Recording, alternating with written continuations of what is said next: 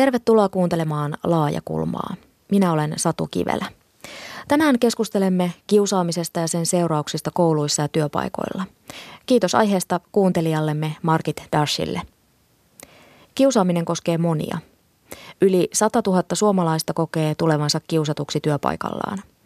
Ja jokaisesta ikäluokasta noin 10 prosenttia kiusataan koulussa – Aivotutkimuksen perusteella tiedetään, että voimakas sosiaalinen ahdistus jättää aivoihin yhtä pysyvän jäljen kuin kiduttaminen tai fyysinen kipu. Miten yhteisö vaikuttaa kiusaamiseen ja siihen, miten kiusaamiseen puututaan. Laajakulmassa ovat vieraana kokeneet journalistit Reetta Meriläinen ja Seppo Simola. Voit keskustella ohjelman aiheesta myös sosiaalisessa mediassa tunnisteella Laajakulma.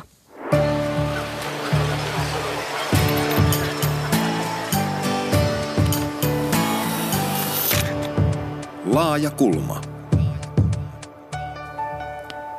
Filosofian maisteri ja työnohjaaja Eeva Määttäsen kirjassa Vyyhti auki työpaikkakiusaamisesta ja työpaikkakiusatun kohtaamisesta eräs kiusattu kertoo kokemuksestaan. Joutuessani työkaverin kiusaamaksi aloin ahdistua tosi rankasti. Yöunia oli vaikea nukkua ja näin paljon painajaisia – Töihin lähtiessä jouduin ottamaan itsestäni niskaperseotteen, että edes pääsisin töihin. Työterveyshuollossa meidän firman ilmapiiristä kiusaamiseneen tiedettiin, mutta siellä vain leviteltiin käsiä ja todettiin, etteivät he voineet tehdä mitään. Loppuun palamisen tai kiusaamisen takia en halunnut sairaslomalle jäädä. Siinä olisi ollut yksi lisäsyy kiusaamiselle. Mutta sairastelin paljon somaattisesti, Tuntui, että kaikki mahdolliset pöpöt tulivat kehoon. Tuntui lopuksi, että töistä mennään sitten jalat edellä. Välillä tuntui, että tämä kaikki on ihan epätodellista. Ei tämä ole totta. Vielä kun lähdin sitten siitä työpaikasta pois, näin pitkään painajaisia ja mulla oli jaksamattomuutta.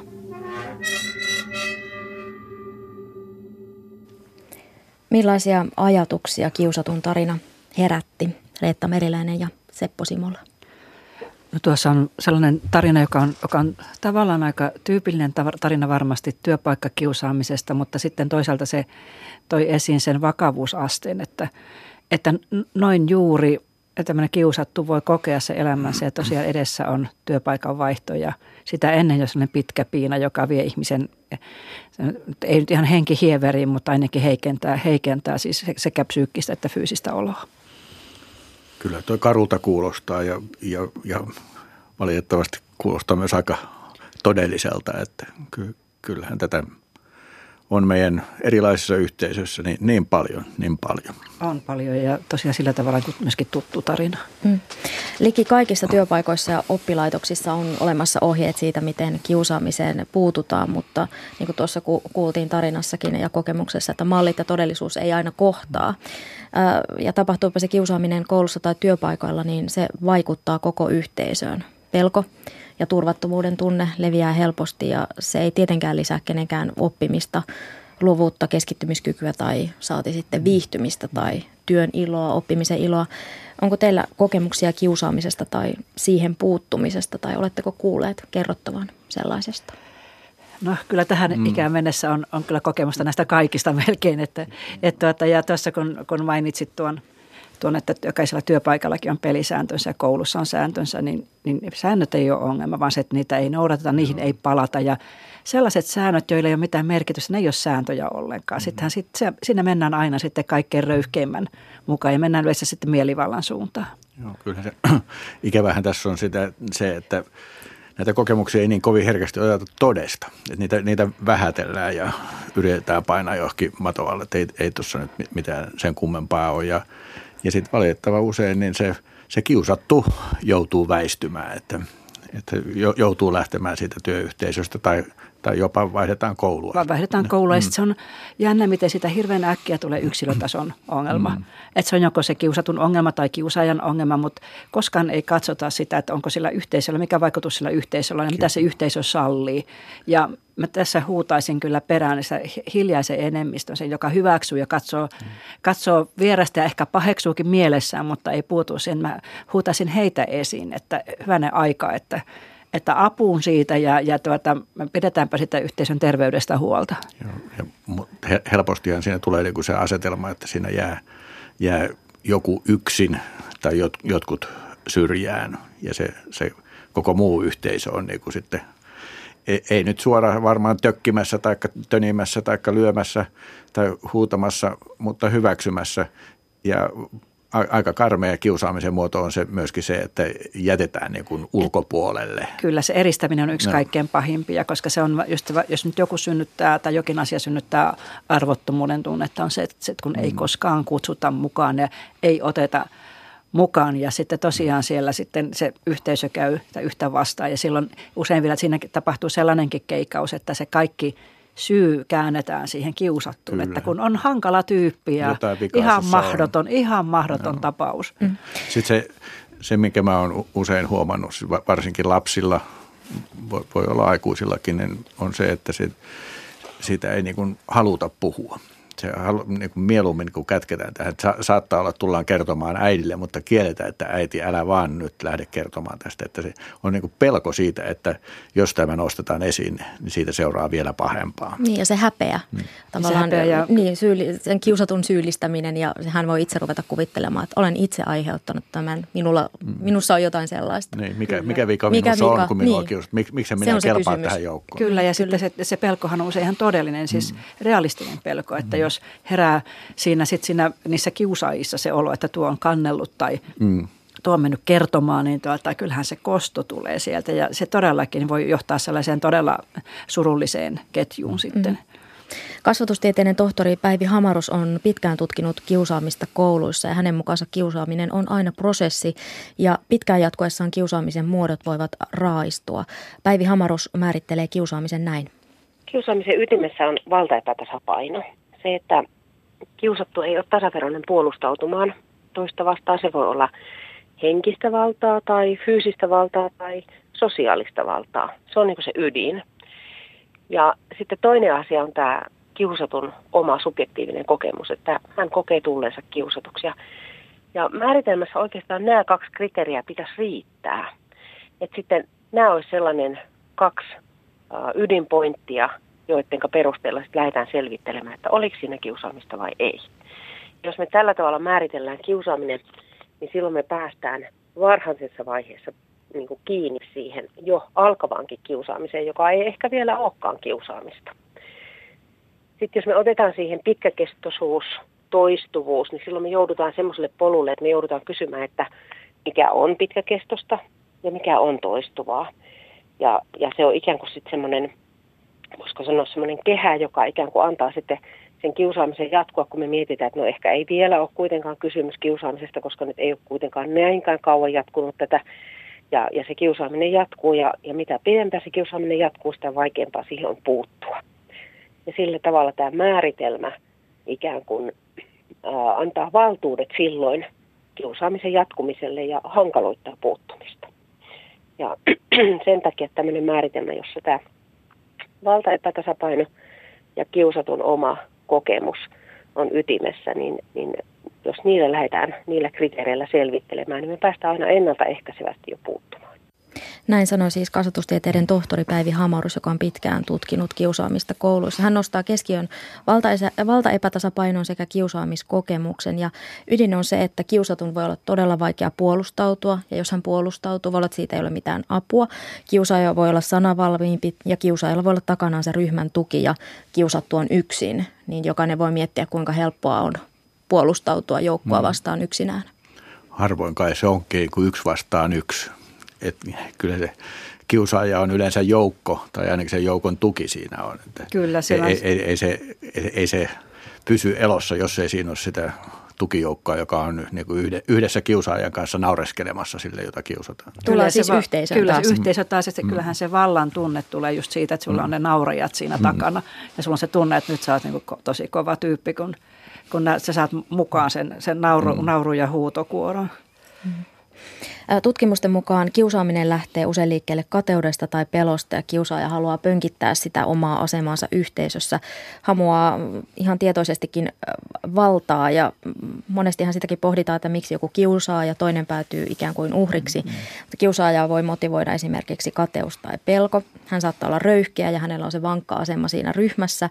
Ja kiusattu on taas voinut saada sellaisen empatia korostavan kasvatuksen, jonka mukaan kannattaa olla kaikille ystävällinen ja näistä asetelmista kiusaaminen voi, voi lähteä helposti liikkeelle. Ja Päivi Hamaruksen mukaan nämä roolit vakiintuu yhteisössä hirvittävän nopeasti, jossa kiusataan. Että jokainen määrittelee sen, että kenen puolella olen ja, ja miten suhtaudun kiusattuun ja, ja ne asetelmat vahvistuu ja, ja vakiintuu. Ja rooleista on helpompi tulla pois, jos kiusaamiseen puututaan nopeasti. Eli heti siinä, kun on niitä ensimmäisiä merkkejä. No, tämä on ihan sama kuin työyhteisössä, että kun havaitaan mm. tämän tyyppisiä ongelmia, niin se varhaisen puuttumisen Joo. politiikka on kyllä kaikkein paras politiikka. Ja tietysti toinen on se, että jos varhaisessa vaiheessa saadaan niin kuin tämä kiusattu ja kiusaaja saman pöydän ääreen, että he näkevät toisensa silmästä silmään, mm. pääsevät molemmat kertomaan oman kertomuksensa, niin se ehkä sekin auttaa.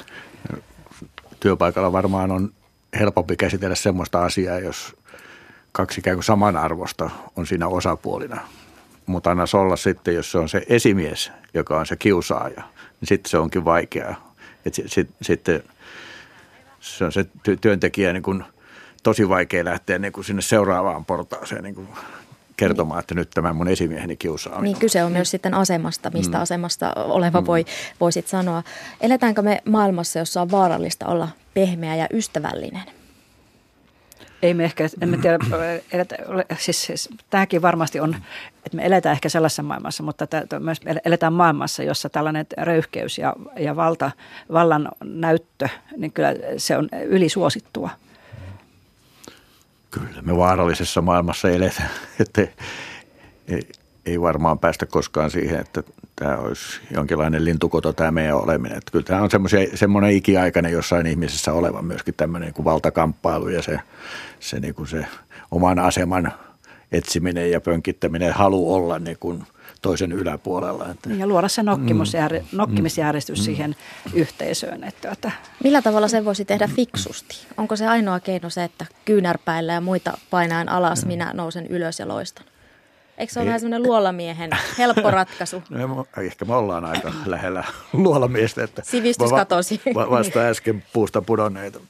Kyllä se aika syvällä tietysti meillä on tämmöinen niin kuin perusluonto ja ka- kamppailu siitä omasta asemasta luonnon keskellä ja toisten, toisten kanssa, että – E, e, tämä on aika ohut tämä sivistyksen Tämä on hyvin ohut. Tämä on hirveän ohut, mm. niin kuin nämä viimeaikaiset tapahtumatkin kertoo, että miten, miten hirvittävän helposti niin kuin mennään se takaisin sinne viidakkomeininkiin, mm. että, että lyödään lyötyä ja, ja, mm. ja röyhkein ottaa vallan ja, ja ei ole mitään väliä, mitä sanotaan, ja ihmisiä solvataan ihan surutta ja mm. näin, että tuota, on hyvin ohutta on tämä meidän sivistys. En tiedä, muuttuuko se tästä koskaan tämän paksummaksi mm. sitten. Mm. Ja, kyllä minusta täytyy niin ajatella myöskin sillä tavalla, että Tämä ei ole vaan niin semmoinen syyllinen ja uhri asetelma, vaan kyllä siellä kiusaajallakin on siellä sisällänsä jotakin ongelmaa ja, ja sitäkin voi niin kuin sieltä kaivaa, että mistä se johtuu nyt, että, että sun täytyy käyttäytyä näin mistä on kysymys. Mm.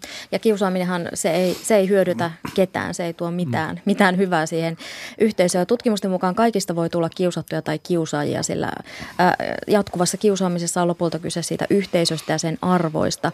Ja kiusatusta voi myöhemmin tulla kiusaaja myös toisessa yhteisössä, jos on kokenut, että niin mm. toimimalla pärjää paremmin. Eli tästäkin näkökulmasta tarkasteltuna olisi tosi, todella tärkeää puuttua siihen kiusaamiseen ja yhteisössä näyttää, että tämä on sellainen asia, mitä ei hyväksytä, ei katsota läpi sormien. Sanotaan, että kiusatun olisi hyvä päästä eroon syyllisyydestä, häpeästä ja vihan tunteesta. Kuinka semmoinen temppu tehdään, jos on pitkään joutunut satutetuksi ja tuntee huonommuutta? Miten sellaisesta pääsee irti, vaikka se olisi itselle hyväksi? Siis se on varmasti teoriassa paljon helpompaa kuin käytännössä. Mm. Että kyllähän se vaatii, sit, jos, se, jos se kiusaaminen on jatkunut pitkään ja ollut rankkaa ja se on todella satuttanut syvälle, niin kyllä se toipuminenkin sitä vaatii kauan aikaa. Se vaatii, että sulla on semmoisia todella hyviä – hyviä sinua kannattelevia ihmisiä siinä sitten ympärilläsi, jotka, jotka jaksavat sitten käydä sitä asiaa läpi ja sitten ja, jaksaa tavallaan tuoda tarpeeksi sitä vastapainoa sitten sille, sille satutun, satutetun tunteelle, että tota, pitkä, pitkäaikainen toipuminen varmasti tarvitaan. Niin se, tietty riippuu siitä ihan kuinka kauan se on kestänyt, mitä se on ollut, mutta kyllähän ne vammauttaa ihmistä. Että kyllä se on monasti se toipuminen edellyttää jonkinlaista terapiaa. Kyllä se edellyttää terapiaa ja sitten tietysti kaikkein surullisimmillaan ne päätyy, päätyy sitten itsemurhaan, että kyllä näitä tapauksia on niin Suomessa kuin muuallakin, jossa tällainen rankka kiusaaminen ja ja, ja vielä sitten sanotaan se kiusatuksi, tu, niin kuin, se kiusattuna olemisen niin kuin tunne, joka, joka on vienyt elämänhalut, niin, tuota, niin se on sitten se kaikkein niin se äärimmäisin tilanne sitten, jota kaikki voimin pitäisi välttää. Onhan näissä, näissä niin kuin vielä rankemmissa kuin itsemurha, niin näissä tota, kouluampumisissa tämän kaltaisissa, niin niissähän on myöskin nostettu esiin se, että tässä saattaa olla taustalla koulukiusaamista ja yksin jättämistä ja, ja sellaista, että se ihmisen mieli vaan sitten rupeaa toimimaan ja et, etsii jonkun, jonkun tämmöisen kanavan sitten, että millä, millä sen purkaa sen pahan olon. Kyllä, kyllä. Että Siinä otetaan oikeus omiin käsiin, kun ehkä on tavallaan jäänyt ilman tukea mm. siinä kiusaamistilanteessa, niin voi olla, että siinä, siinä on sellainen syy taustalla. Ää, Isossa Britanniassa tehty pitkäkestoinen tutkimus osoittaa, että kiusaaminen voi jättää syvät jäljet. Lapsena kiusatuilla on 50-vuotiaana heikompi terveys kuin ei-kiusatuilla. Heillä on myös muita enemmän ahdistusta ja masennusta, heidän koulutuksensa on alhaisempi ja heidän muistinsa toimii heikommin kognitiivisissa testeissä. Ja lapsena kiusatuilla on myös muita harvemmin elämänkumppani 50-vuotiaana. Kiusaaminen on siis aiheuttanut vaikeat kolhut. Koulukiusaaminen voi olla fyysistä, henkistä tai sosiaalista kiusaamista. Puhuttiin tässä aiemmin mm. tästä eristämisestä sekä myös tätä verkkokiusaamista. Ja nämä tavat yleensä esiintyy myöskin yhdessä. Mitä ajattelette, olisiko mahdollista luoda luokka tai kokonainen, kokonainen koulu, jossa ei ketään kiusata? Mitä, mitä pitäisi tehdä? Millä tavalla luodaan semmoinen semmoinen hyvä yhteisö, missä kannustetaan ja jokainen saa huomiota ja on hyvä ilmapiiri. Kyllä mä uskon, että tämmöisiä yhteisöjä on paljonkin. Se, en usko ollenkaan, että se on ihan joka luokassa tämä ongelma. Ei, ei se nyt mikään niin luonnonlaki ole, että joka luokassa kiusataan. Se, se temppu, että miten se tehdään, en, en osaa sanoa, mutta varmasti se liittyy siihen, että harjoitellaan tätä yhdessä olemista ja sitä, sitä, että miltä toisesta tuntuu, että empatiataitoja. Empatiataitoja. Sitten se pitää olla se yhteinen tahto, että me halutaan, että tämä on sellainen mm. koulu tai sellainen työyhteisö, jossa ei kiusata ketään. Sehän vaatii sen tahdon ja myöskin sen, että se seurataan sitä, toteutuuko se mm. tahto. Ja, ja, ja jokaisella on vastuu siitä sen asian toteuttamisesta. Ja, ja sitten katsotaan, että onko ne pelisäännöt tosiaan sitten sellaiset, että, että ne edesauttaa tämmöistä kiusaamatonta toimintakulttuuria, että, että ja sitten, sitten vielä sitten se, että se empatiakasvatus, jos sitä ei ole vielä kotona tapahtunut, niin sitten pitäisi alkaa tuolla viimeistään koulussa sitten sitä toteuttaa. Ainakaan sitä ei pitäisi siellä kieltää. Kyllä siihenkin aika usein törmää, että joku opettaja tai rehtori sanoo, että ei meidän koulussa tällaista ole. Että sitä ei niin välttämättä haluta niin nähdä tai ajatella, että meillä on osattu hoitaa, vaikka sitten ei olekaan osattu hoitaa. Just niin, ja sitten se pitäisi se koulun työilmapiiri tai työyhteisön ilmapiiri nähdä yhtä, yhtä niin kuin sellaisena äh, niin neutraalina asiana sitten kuin fyysiset tilat, seinät ympärillä, katto pään päällä. Että, että silloin sitä ei tarvitse sanoa, että meillä, meillä muuten ei kiusata, vaan se voi sanoa, että meillä mm. on tämmöinen tämmöinen ongelma, mutta me tehdään tätä ja tätä, että me pystytään se mm. hoitamaan. Että tuota, siihen ei toisaalta pitäisi sit suhtautua sellaisena valtavana niin kuin, syy, syyli, syyllinen tai syytön asetelmana, mm. vaan ihan niin kuin se on semmoinen – asia sinänsä ja joka pitää myös joko hoitaa tai sitten jos on kunnossa, niin ei tarvitse hoitaa enää. Tämähän on, tässä on kyse niin kuin oikeudenmukaisuudesta ja siitä, miten ihmisiä kohdellaan, tervehditäänkö tämmöisistä arkisista äh, käytöstavoista. Mm. Onko käytöstavat jotenkin menettäneet merkitystä, että nyt sitten voi tehdä mitä huvittaa, koska itse haluaa ja, ja se oma napa menee kaiken edelle? No en, mä en nyt ihan noin synkkänä tätä meidän koko niin. todellisuutta näe. Et, et, et, kyllä varmaan joku su, suurin osa meistä joku osaa toiset ottaa huomioon ja, ja käyttäytyä, mutta ja, sitten se on vähän silleen, että tähän ei ole mikään semmoinen objektiivinen asia, että, että on, tuossa on kiusaamisen raja, vaan niin kuin tässä äsken sanoit, että se kiusaamisen kokemus, niin se on jo totta, vaikka se ei niin ulkopuolelta sitä näyttäisi. Mutta jos minusta tuntuu, tuntuu joltakin, niin minusta tuntuu, että se tunne on aina totta. Kyllä, ja tietysti tässä sitten kun tätä aika paljon tätä kiusaamista nyt julkisessa keskustelussa on on psykologisoitu siis sekä kiusatun että kiusaajan kannalta, niin unohtuu, että tämähän on kysymys myöskin ihan tämmöisestä yhteisön moraalista, että joku asia vaan on kielletty ja sitä ei pidä hyväksyä. Että, että mm. tuota, se, se ihan, se just puh- mennään pelisääntöihin, mennään, niin kuin, se urheilusta mm. löytyy hyviä esimerkkejä, että mitä tapahtuu, jos törkeilee jalkapallokentällä. Siellä mm. tuomari viheltää, viheltää pilliä, se ei ole mm. sallittu, sitten seuraa rangaistus. Ja rangaistus, sit, se voi kuvitella, sen voi soveltaa varmaan tuhannella eri tavalla, mitä se voi olla sitten mm. yhteisössä, mutta aika paljon on kysymys siitä sääntöjen noudattamista, siitä, että tehdään sitä, mikä on oikein. Ja vedetään se raja.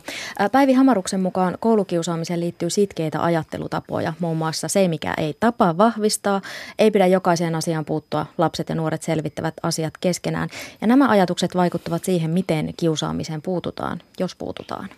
Tämä on mielenkiintoista, että miten, miten tämä kiusaamisen niin kuin ilmiön ymmärrys syvää tasolla vaikuttaa siihen, miten me ajatellaan, että kiusaamiseen pitäisi puuttua. Että, että aiemminhan meillä oli vahvasti oikein tällainen oikeastaan semmoinen puhetapa, diskurssi, että, että kun kiusattu muuttaa jollain tavalla toimintatapaansa tai kiusaaja muuttaa toimintatapaansa, niin sitten se ongelma niin kuin ratkee.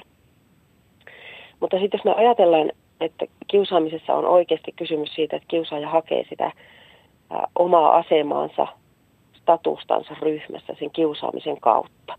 Ja silloin me tullaan ihan toisen näköiseen johtopäätökseen siitä, että, että miten kiusaamiseen pitäisi puuttua.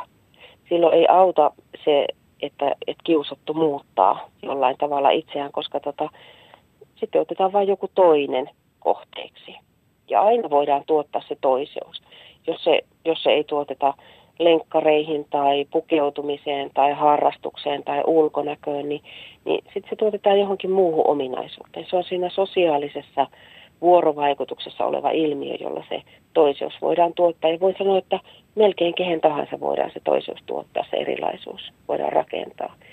Ja se, että kehen se erilaisuus rakennetaan, niin, niin se rakennetaan siihen, kuka sitten sen yhteisön kulttuurisista ää, tällaisista painotuksista poikkeaa, mutta sieltä löytyy aina, ja meistä kaikista löytyy aina se, se ero, ero, johon voidaan rakentaa se erilaisuus. Ja sen takia se ydin ei ole siinä, vaan se ydin on siinä, että, että se kiusaaja rakentaa sen oman statuksensa, ja väline on vaan se kiusattu. Se on ikään kuin keino sille hänen statuksen rakentamiselle. Niin silloinhan meidän pitää päästä siihen, että millä tavalla jokainen oppilas saa siinä luokassa tunnustetun, hyväksytyn arvostetun aseman, että hänen ei tarvitse kiusaamisen kautta sitä hakea. Ja silloin me ymmärretään myöskin, että, että mikään tämmöinen erilaisuuden niin kuin poistaminen ominaisuutena, niin se ei muuta sitä kiusaamista, vaan se erilaisuus tuotetaan sitten toiseen kohtaan. Että mun omassa aineistossa oli oppilaita, joita kiusattiin esimerkiksi sen takia, että he oli hyviä oppilaita. Ja sitten kun tämä oppilas muutti käyttäytymisensä, hän rupesi ihan toiseen, toiseen reunaan, rupesi ryyppäämään tupakoimaan välitunnilla ja, ja laiminlöi koulunkäyntinsä. Ja sitten hänestä vaan haettiin toinen ominaisuus, mistä sitten häntä kiusattiin. Näin sanoi Päivi Hamarus, joka on kiusaamista pitkään tutkinut kasvatustieteiden tohtori. Hän hyvin kuvasi sitä, että miten kyse on siitä yhteisöstä ja tavallaan aiemmin puhuttiin tässä, että yleensä kiusatusta löydetään joku semmoinen, että no se nyt on sellainen ja, ja näin, että se, se tapahtuu siinä yhteisön vuorovaikutuksesta. Joku nostetaan ikään kuin tikunnokkaan ja se asia voi olla mikä tahansa. Kyllä ja sitten tosiaan sit se, tämmöistä, tämä on hirveän mielenkiintoinen ja jotenkin sellainen niin kuin todentuntuinen näkemys se, että, että siellä kiusaajalla kysymys on siitä paikan hakemisesta ja sen statuksen saamisesta mm. siinä omassa yhteydessä, niin vallanhalusta ja tietynlaista niin kuin uploadien, uploadien niin kuin toivo, toiveesta, että saisi sais mm. aina sitä tunnustusta tältä kautta, vähän negaation kautta, mutta kuitenkin. Mm.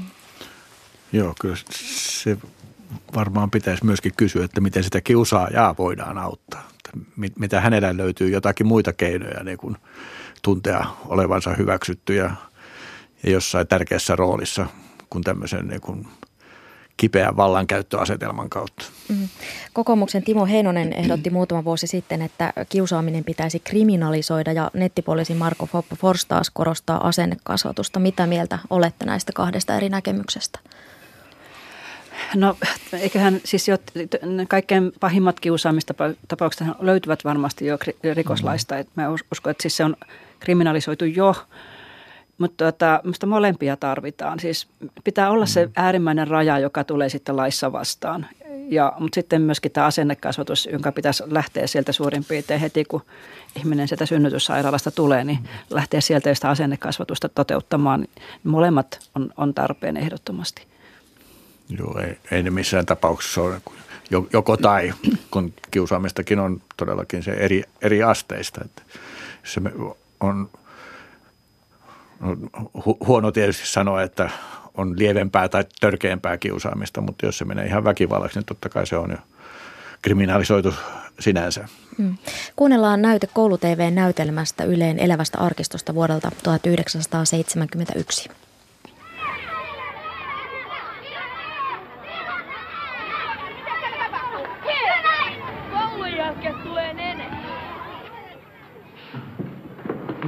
täällä teet vielä? No kun pojat antaa mulle turpaa. Älä nyt hassuttele. Ketkä pojat? No Kimmo ja ne kaikki pojat. Mitä sä oot sitten tehnyt? En mä oo mitään tehnyt. Älä nyt hassuttele sellaista. Joo, kyllä ne, sanoi, että ne antaa mulle turpaa tänne. No sinä mä oot, sinä oot isokokoinen mies. Kyllähän se nyt niille pärjäti sitä, paitsi ei nyt kukaan varmasti sinua... En mä oo tehnyt niille mitään. Ei kuule kyllä tuo pelkää taivan turhia. Kyllä kai nyt luultavasti on parempi, että... Sanot minulta terveisiä vaan ja... Mm. Kun ne... sanoit, että mä saisin... Ne, ne koulun jälkeen saa turpaa. Mä oon mukaan tehnyt jotain. No ei kuule iso mies pelkää, pelkää tuomista. Sano vaan minulta reilusti terveisiä, niin kyllä ne varmasti sitä uskoo. Eikö niin? No, kun... Selvä, mennään kotiin tästä vaan. Tässä oli siis näyte koulu-tv-näytelmästä Yleen elävästä arkistosta vuodelta 1971. Ja jaan sosiaalisessa mediassa tämän elävän arkiston pätkä ja nimimerkki Poikien puhelin kommentoi sitä näin. Paljon on tultu eteenpäin, silti todellisuutta useammalle pojalle. Millä tavalla teidän kouluaikananne kiusaaminen näkyi? Puhuttiinko silloin ja puututtiinko siihen? Kyllä, mä muistan, minutkin pistettiin yhden kaverin gorillaksi että tota, oli se, häntä puolustamassa ja, ja muistankin, että, että sitten sit oli semmoisia tilanteita, missä joku väijy siellä koulumatkan varrella, mutta me mentiin sitten yhdessä. Niin, mutta puolustettiin? Niin, siis niin. Ky- kyllä siihen puututtiin silloin, että, että tuota, noin, tuo, tuo tarvii nyt jonkun turvamiehen tuo. Joo, kyllä tässä tämä, tämä, tämä tuota kuunnelma esimerkki oli, oli aika tuttu, tuttu ja tuota, kyllähän sitä kiusaamista koulussa oli siis hyvin eri tasoista, siis alkaen sieltä mm. semmoista härnäämisestä ja nimittelystä ja lällättelystä, mm. niin sit mennessä, ja just siihen, sit siihen, että annetaan turpaa ja nyt mm. kostetaan mm. jotakin koulumatkalla, koska se tosiaan se, ehkä se koulumatka on tässä se hirveän kriittinen asia aina, että se, sinne ei ulotu ei vanhempien valta eikä opettajien valta sitten puolustamaan, mutta kyllä se tosiaan sitten oli näitä turva, joukkojakin aina. Tai sitten sitä esimerkiksi tytöt teki sitä, että kuljettiin yhdessä aina koulumatkat ja, ja yritin katsoa, että ei niitä pahiksia näy lähimailla sitten. Mutta tota, mä luulen, että ehkä tytöillä oli jopa helpompaa, tai tytöt harvoimmin kuin toisiaan uhkaili aina niin kuin fyysisellä väkivallalla, mm. kielellä toki, mutta ei näin, niin tytöillä ehkä vähän helpompaa kuin pojilla. Minkälainen oli opettajien rooli silloin? No siis se, se mitä mä nyt muistan, että on niin hirveän pitkä aika. mutta ky, kyllä meillä se otettiin siis tosiaan esille, kun oli yksi tämmöinen kaveri, joka, tai, tai hän meni opettajalle puhumaan ja tosiaan sitten, sitten järjestettiin tämmöistä turvapalvelua, että hän ei jäisi yksin. Joo, no meillä taas sitten yhden sellaisen tapauksessa kansakoulussa kauan kauan sitten, niin tuota opettaja kyllä, kyllä tuota tällaisen yhden, joka, joka kiusasi ja, ja löi – löi tuota poikkea, joka tosi, tosi, jonka tosin sitten oma tausta oli sellainen, että se hänen käyttäytymisensä oli aika ymmärrettävää. Häntä oli lyöty paljon kotona. Niin, tuota, niin kyllä sitten tämä kyllä iso kokoinen voimisteluopettaja nosti hänet sieltä vaan, vaan sitten ja piti puhuttelua. puhuttella, mutta tosiaan siellä maalaiskoulussa, pienessä maalaiskoulussa tiedettiin aika hyvin aina taustatkin, että, että ymmärrettiin sitä, sitä kokonaiskuvaa. kokonaiskuvaa siinä. Kyllä näitä varmaan on opittu paremmin ymmärtämään, mutta, mutta en usko, että se oikein koskaan häviää, kun se on aika syvällä tässä ihmisluonnossa just tämä, tämä tämmöinen valta-asetelma. Mutta minusta on tärkeää, että se tunnustetaan ja se puhutaan ja reilusti niin kuin katsotaan myöskin, että onko täällä meidän koulussa, onko täällä meidän työpaikalla, onko täällä meidän, mikä se yhteisö nyt sitten onkaan, niin onko täällä tämmöisiä asetelmia. Se, se on myöskin niin kuin silleen vaikea, vaikea asia, että on paljon semmoista harmitonta huumoria, niin. että pikkusen nyt, nyt heitetään herjaa ja se on ok silloin, kun se ei koko ajan kohdistu yhteen. Että se niin. on niin vasta, vastavuorosta, että, mutta, mutta helpostihan se menee siihen, että naurataan jonkun kustannuksella, Kyllä. joka, on, mm. jo, jo, Kyllä, joka sitten, on erilainen tai josta tehdään erilainen. Kyllä ja sitten tietysti se, mikä on minusta aika vakava koulukiusaaminen, se muotoilu, että opettajat nöyryytti oppilaita. Että tuota, siellä tietyillä opettajilla aina ne tietyt oppilaat, joille sitten – joille sitten joita ivattiin ja joiden osaamista pilkattiin. Ja, tuota, mm. ja se oli, se oli niin kuin sellaista, tuntui kauhean pahalta, koska siihen oli niin vaikea sitten niin muiden puuttua. Siinä tullaan kanssa siihen valta, valta-asetelmaan. Koulu ei ole ainoa paikka, jossa, tai yhteisö, jossa kiusataan. Yli 100 000 palkansaajaa kokee joka päivä olemansa kiusaamisen kohteena työpaikallaan. Työpaikoissa on eroja, eroja niin organisaation sisällä kuin työpaikkojen välillä. Työterveyslaitoksen johtavan asiantuntijan Maarit Vartijaväänäsen mukaan laajat tutkimukset ovat osoittaneet esimerkiksi, että kuntasektorilla koetaan ja raportoidaan enemmän kiusaamista kuin yksityisellä sektorilla. Näin Työterveyslaitoksen johtava asiantuntija Maarit Vartija-Väänänen kertoo työpaikkakiusaamisen muodoista. Ne voi jakaa karkeasti esimerkiksi kahteen luokkaan, että toisaalta on sellaisia, joita me kutsutaan tämmöiseksi työhön liittyviksi kiusaamisen muodoiksi, että esimerkiksi sitä, että sut jätetään tämmöisen työhön liittyvän tiedon, informaation ulkopuolelle, ei kutsuta kokouksiin, saat niin kuin mahdottomia työmääriä tai mahdottomia aikatauluja työhösi, kohtuuton työn valvonta, muun muassa. Ja sitten toisaalta on sitten tämmöisiä, jos voisi kutsua enemmän tämmöiseksi yksilöön tai henkilöön liittyviksi, jota on esimerkiksi eristäminen, mitätöinti, huutaminen, kritisointi, pilkkaaminen, mustamaalaaminen, takanapoen puhuminen, tämän tyyppisiä. Näin sanoi siis työterveyslaitoksen johtava asiantuntija Maarit Vartija Väänänen ja hänen mukaan sieltä työpaikkakiusaamisen taustalta löytyy monenlaisia asioita työhön, työoloihin, työn tekemiseen, työyhteisön ilmapiiriin ja esimiestyöhön liittyviä tekijöitä. Te olette molemmat entisiä esimiehiä, Reetta ja Seppo. Kuinka esimies voi estää tai pysäyttää kiusaamista? Ja mikä on esimiehen rooli siinä yhteisössä, millaiseksi se muodostuu? Kyllähän ne pitää nostaa, nostaa pöydälle ne asiat, tai, tai pöydälle, mutta, mutta tota noin, niihin pitää puuttua, niistä pitää puhua. Että paljon, se on, paljon on totta kai siitä esimiehestä kiinni ja siitä, mikä se ilmapiiri siinä on. Onko siellä semmoinen luottamuksen ilmapiiri, että uskaltaa mennä puhumaan vaikeista asioista. Ja jos joku uskaltaa, niin kyllä se esimiehen tehtävä nyt on sitten ottaa se tosissaan, että tämmöistä – Lakikinhan sen jo määrää esimiehen hoidettava se näin, näin, näin tämä ihminen nyt tämä kokee, että kyllä, kyllä mun kokemus on, on myös se, että kun asioista on ruvettu puhumaan, ne on otet, otettu tosissaan, niin kyllä niillä on niin kuin taipumus myös sitten ratketa. Et, et kyllä niin kuin aikuiset ihmiset yleensä sitten ymmärtää tämän asian ja osaa myöskin sitten sen toisen asemaan asettua, että ei tämä nyt kivaa ole. Onko Kyllä. ne tilanteet pystytty hoitamaan niin, että, että esimies ja työntekijät keskustelevat vai onko tarvittu jotain ulkopuolista apua siihen?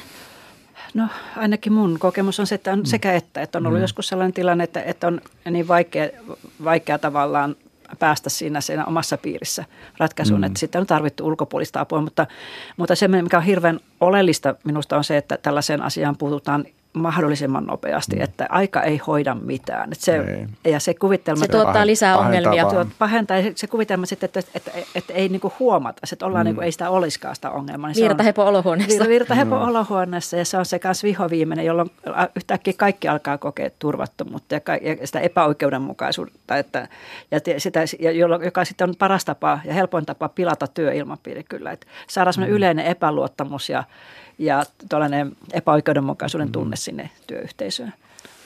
Mitä sit, niin. E, e, esimiehen varmaan niin semmoinen yleisin virhe on sitten se, että ikään kuin asettuu jonkun puolelle siinä ja, ja tota noin, sitten tulee itse osaksi siitä ongelmaa. Että kyllä niin. Tä, täytyisi yrittää nähdä ne kaikki ihmiset, vaikka kaikista ihan yhtä paljon tykkääkään, niin kuitenkin sillä tavalla, että kaikkien asiat otetaan yhtä vakavasti. Niin, koska tässähän, se, tässähän ei puhuta tunteista. Tässä mm. pitää ottaa ne tietyt roolit, kun asia pitää ratkaista. Mm. Pitää ratkaista se ongelma ja esimiehen pitää kuulla kaikkien tarinat sitten. Että mm. tuota, sitä just sitä, niin kuin Seppo sanoi, sitä toisen puolelle asettumista ei missään nimessä mm. saisi tehdä. Ja silloin on kuunneltu yhtä tarinaa ja otettu no. sitten yksi, yksi, yksi vaan niin kuin kanta huomioon. Että tuota, kyllä se vaatii aina se, että mm. kaikkien mm. se, kuullaan. Siis musta se ratkaiseva on se se ilmapiiri, mikä siellä työpaikalla. Että jos se on semmoinen luottamuksellinen ilmapiiri, niin silloin uskalletaan tulla myöskin varhaisessa vaiheessa sanomaan, että nyt tuntuu pahalta. Ja, ja oikeastaan se pitäisi olla niin kuin siinä sisään rakennettu siinä organisaatiossa, että ei välttämättä tarvitse erikseen tulla, vaan se niin kuin kaikkien kuuleminen kuuluu siihen niin kuin normaaliin normaaliin elämänmenoon. Että. Kyllä, ja, ja olisi oikein hyvä työyhteisö, niin esimies huomaa itsekin, että täällä mm. on joku pielessä, että nyt, nyt täytyy puuttua. Ja hän jopa uskaltaa ottaa vastaan itsensä kohdistuvaa kritiikkiä mm. ja, tuota, ja ottaa sitä vielä niin kuin vaarin, eli Eli muuttaa, omaa, toimintaa, omaa toimintaa. Mm. Millä tavalla sitten luodaan semmoinen hyvä ilmapiiri esimiehen toimesta? Millä te, te olette luoneet sitä? Omissa. Oletus on, että tätä pitäisi, tätä pitäisi kysyä sitten kyllä meidän alaisilta. Joo, me täällä ei... kehuin, että meillä oli hirveän hyvä luotto purrea hammasta mm. tuolla jossain kuunnassa. Mutta, ei, mutta ainakin pyrkimys niin, varmaan ollut. Totta kai, mm. totta kai mutta kyllä se on minusta semmoista avoimuutta. Avoimuutta ja reilua mm, peliä, sillä että yritetään, mm. yritetään pitää kiinni, että kaikilla on samat säännöt ja, ja kaikki, kaikki saa sanoa sanansa ja kaikkia, kaikkia kuullaan samalla tavalla, niin ehkä se sieltä Joo. lähtee sitten.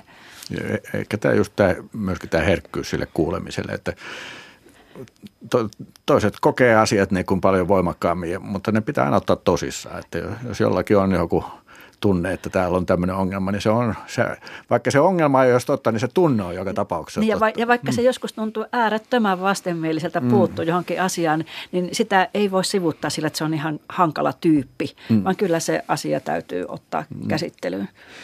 Vartija Väänänen puhuu myös kiusaamisen kierteestä ja taustalla on silloin huonosti toimiva työyhteisö, jatkuva työpaine, isot muutokset organisaatiossa ja epävarmuus ja kilpailu ovat selkeästi riskejä kiusaamisen syntymiselle ja nämähän teemat, kilpailu ja muutokset ja epävarmuus ovat olleet työelämässä jo pitkään läsnä, niin miten muutoksissa voisi tukea ihmisiä niin, että, että paineen alla ihminen ei sitten pura sitä omaa pahaa oloaan toiseen kiusaamalla. Kaikkihan eivät paineiden alla myöskään kiusaa, on myös heitä, mutta – Ehkä tässäkin on varmasti, just, jos siellä työpaikalla on semmoinen avoin ilmapiiri, jossa keskustellaan asioita, uskalletaan ottaa asioita keskusteluun, niin kyllä silloin varmasti joku tällainen, joka oikeasti oireilee oikein vakavasti tämmöisessä muutostilanteessa, niin kyllä hänet, hänen kanssaan pitää vaan puhua, puhua ja perustella, minkä takia tämä muutos on tarpeellinen tai, tai miksi se muutos yleensä tehdään. Mm mun kokemus tuosta muutoksesta on kyllä se, että se, se on sitä helpompaa, mitä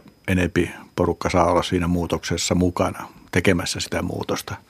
Et, et jos joku vaan, vaan sanellaan jostain ulkoapäin konsultti tuo pöydälle. Niin, Tästä lähtee muutos. Niin, Tsemppiä. Ne, niin. Nyt me rupeamme, no on, on tietysti asioita, että nyt, nyt me olemme ostaneet tämmöisen järjestelmän ja se on, se on opeteltava, mutta... Joka ei toimi.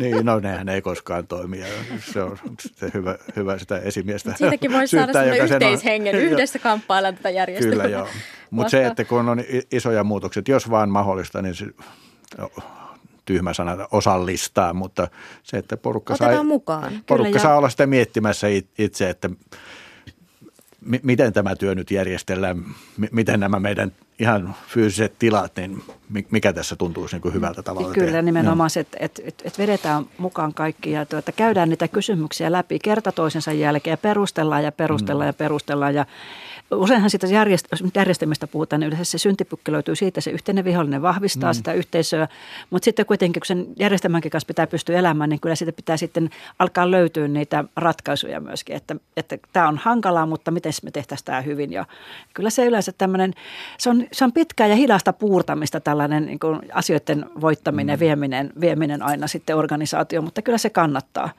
Ja sitäkin on tutkittu, että yleensä sellainen työyhteisö, missä helposti autetaan työtoveria, niin siellä on hyvä ilmapiiri ja siitä tulee ikään kuin semmoinen hyvän kehä, joka ruokkii ja pitää mm. yllä sitä, että tehdään yhdessä ja niin kuin autetaan kaveria silloin, kun on, on tarve. Mutta tutkimusten mukaan joissakin organisaatioissa suorastaan hyväksytään kiusaaminen. Siihen ei puututa. Joidenkin ihmisten annetaan käyttäytyä rumasti. Sanotaan, että se nyt on vähän särmikäs tai persoonallinen. Tai sanotaan, että ei voi mitään, tuolla ihmisellä ollut nyt vaikeaa. Ja joskus kiusaaminen saa jatkua myös aseman tai erityisosaamisen vuoksi. Mitä sanotte tästä? No, no tuota, sanotaan nyt niin, että jos on ylimmästä johdosta kysymys, joka, että ylin johto saa käyttäytyä sitten mm vaikka kuinkakin oikullisesti tai sitten, että, tai sitten kun ovat niin taiteellisia tai, tai muuten e, tämmöisiä ekstrovertteja tyyppejä. Niin tuota, että, Erikoismiehiä, erikois, erikoisnaisia. Eri, kyllä, niin että heille sallitaan jotain. Se, se on ymmärrettävää, mutta ei se ollenkaan hyvä ole sen yhteisön kannalta. Että sit se, se, se just kertoo sen, että kaikilla ei ole samat säännöt. Ja jos kaikkien ei tarvitse noudattaa niitä sääntöjä tai sen toimintakulttuurin niin mallia, niin silloin sillä ei ole mitään virkaa sillä mallilla. Joo, se puhuminenhän tässä on niin kuin se, se A ja O, että jos uskalletaan, niin kuin, ilmapiiri on semmoinen, että uskalletaan ottaa vaikeita asioita esille, niin, niin se on oikeastaan ainoa keino siinä, että niitä päästään sitten jollakin tavalla purkamaan. Ja varmaan asioista pitäisi puhua jo ennen kuin niistä muodostuu ongelma. Se korjaaminen on aina monin verroin hankalampaa ja usein jotain myös menee pysyvästi rikki. Näin on, mutta mä en oikeastaan niin semmoisia ihmisiä ole tavannut, jotka ei sitä niin kuin, kun asia, asiasta ruvetaan puhumaan ja, ja voidaan niin kuin sanoa, että kuule, tuo sun käyttäytyminen tuosta ihmistä tuntuu tuolta, niin kyllä, kyllä niin kuin melkein järjestää voisi sanoa, että kyllä se jotenkin niin kuin menee perille. Että en, en ole semmoista ihmistä tavannut, joka olisi niin kuin ihan niin kuin läpeensä kylmä, että ei niin kuin yhtään onnistu asettumaan toisena toisen tilanteeseen. Joo, en minäkään monta sellaista ole tavannut. Mäkin olen tavannut muutaman kyllä, heitä on. mutta, okay. to, mutta siis se, että se reaktio ei Puhuminenkaan ei auta. No, ei välttämättä se reaktio ei välttämättä no, tule no. heti siinä, mutta mm. sitten huomaa kuukauden tai vuoden kuluttua, että kyllä se sittenkin on jäänyt mm. sinne itämään. Että tuota, kyllä se käytös muuttuu, mutta ehkä siihen ongelmaan persoonallisuuteen just kuuluu se, että sä et voi heti myöntää, että sä oot toiminut väärin, että sä, että sä, oot, että sä et voi nöyrtyä heti, niin. vaan, vaan sun Joo. täytyy sitten se itse niin kuin pikkuhiljaa sulatella ja sitten muuttaa mutta ei, ei sitä pidäkään niin kuin sitä asetelmaa luoda sellaiseksi, että, että se niin kuin – voittaja häviää niin, täysin tämmöinen ei, kilpailu. Ei, mm. Mutta onhan myös ihmisiä, jotka ovat sillä tavalla sokeita omalle käytökselle, etteivät koskaan voi nähdä sitä toisen ihmisen näkökulmaa. No, Näitäkin on, on, on. tämä varmasti totta, mm. joo. On tämä varmasti totta. Mutta kyllä mä sanoin, niin että esimiehilläkin on, on tuota taipumus – kuin sivuttaa tämmöiset vaikeat asiat. Niin ei se varmaan ole siellä to-do-listalla niin, ensimmäisenä. Ei, ei, ei, mahtava ei, työtehtävä. Ei, kivoja niitä ei asioita. koska siis mm. kyllähän meissä kaikissa se mukavuuden halukin mm. elää tuolla ja sitten, että sulla on mukavasti niin paljon asiallista asiaa hoidettavaa. Sitten nämä tämmöiset, mm. tämmöiset vaikeudet, niin mm. ne jää vähän listan hännille ja, ja siinä just kuvitellaan, että kun... Aika hoitaa. Aika hoitaa ja kun mä, en, mä en nyt mä puutun sitten joskus tähän. Mm. Kiusaamisen hinta on kallis niin inhimillisesti kuin taloudellisestikin. Työterveyslaitoksen mukaan työpaikkakiusaaminen tulee kalliiksi, vaikka sille on vaikea laskea sitä tarkkaa hintalappua, mutta työteho laskee, se vaikuttaa myös heihin, joita ei kiusata. Ähm, työpaikkakiusaaminen päätyy joskus myös julkisuuteen asti. Mielen nousee esimerkiksi tapaus Ahde. Millä tavalla Suomen medioissa on käsitelty työpaikkakiusaamista? Reetta ja Seppo.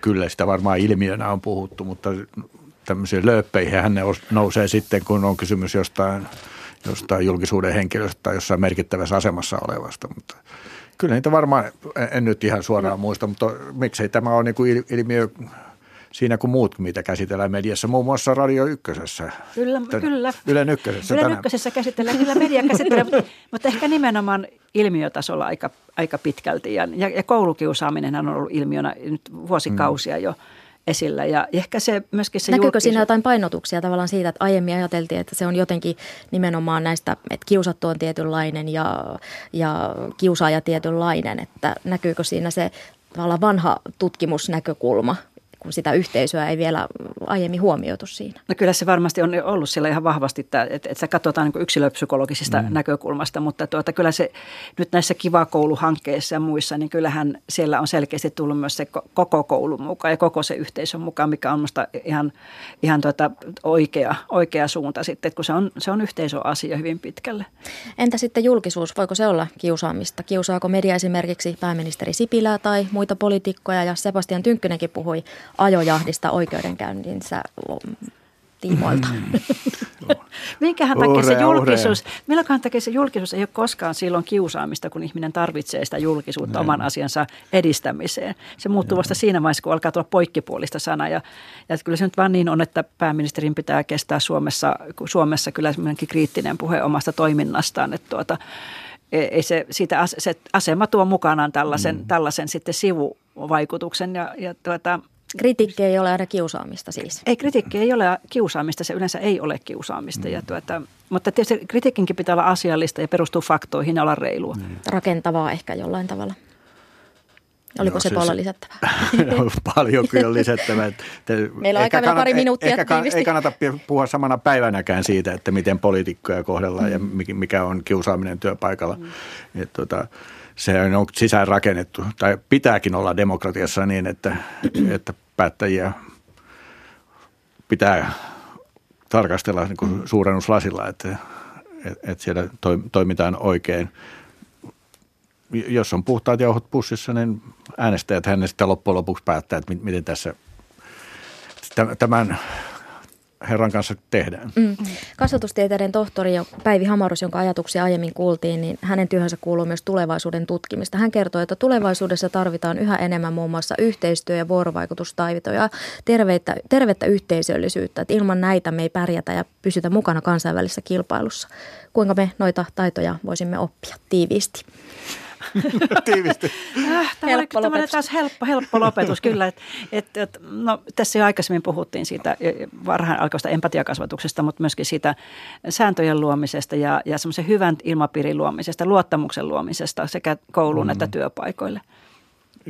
Minusta on hyvä kehitystä kuitenkin, että näistä on puhuttu yhä enempi ja, ja tutkimustietoa ja, ja se on ikään kuin otettu ohjelmalliseksi, että tämä on, tämä on nyt yksi tehtävä tässä koulusta työpaikalle ratkaista näitä asioita. Laajakulmassa olemme keskustelleet kiusaamisesta ilmiönä ja sen seurauksista. Kiitos aiheesta kuuntelijallemme Margit Dashille. Keskustelua voi jatkaa sosiaalisessa mediassa tunnisteella Laajakulma. Satu Kivelä kiittää tapaamisiin jälleen ensi viikon torstaina. Laajakulma myös Yle Areenassa.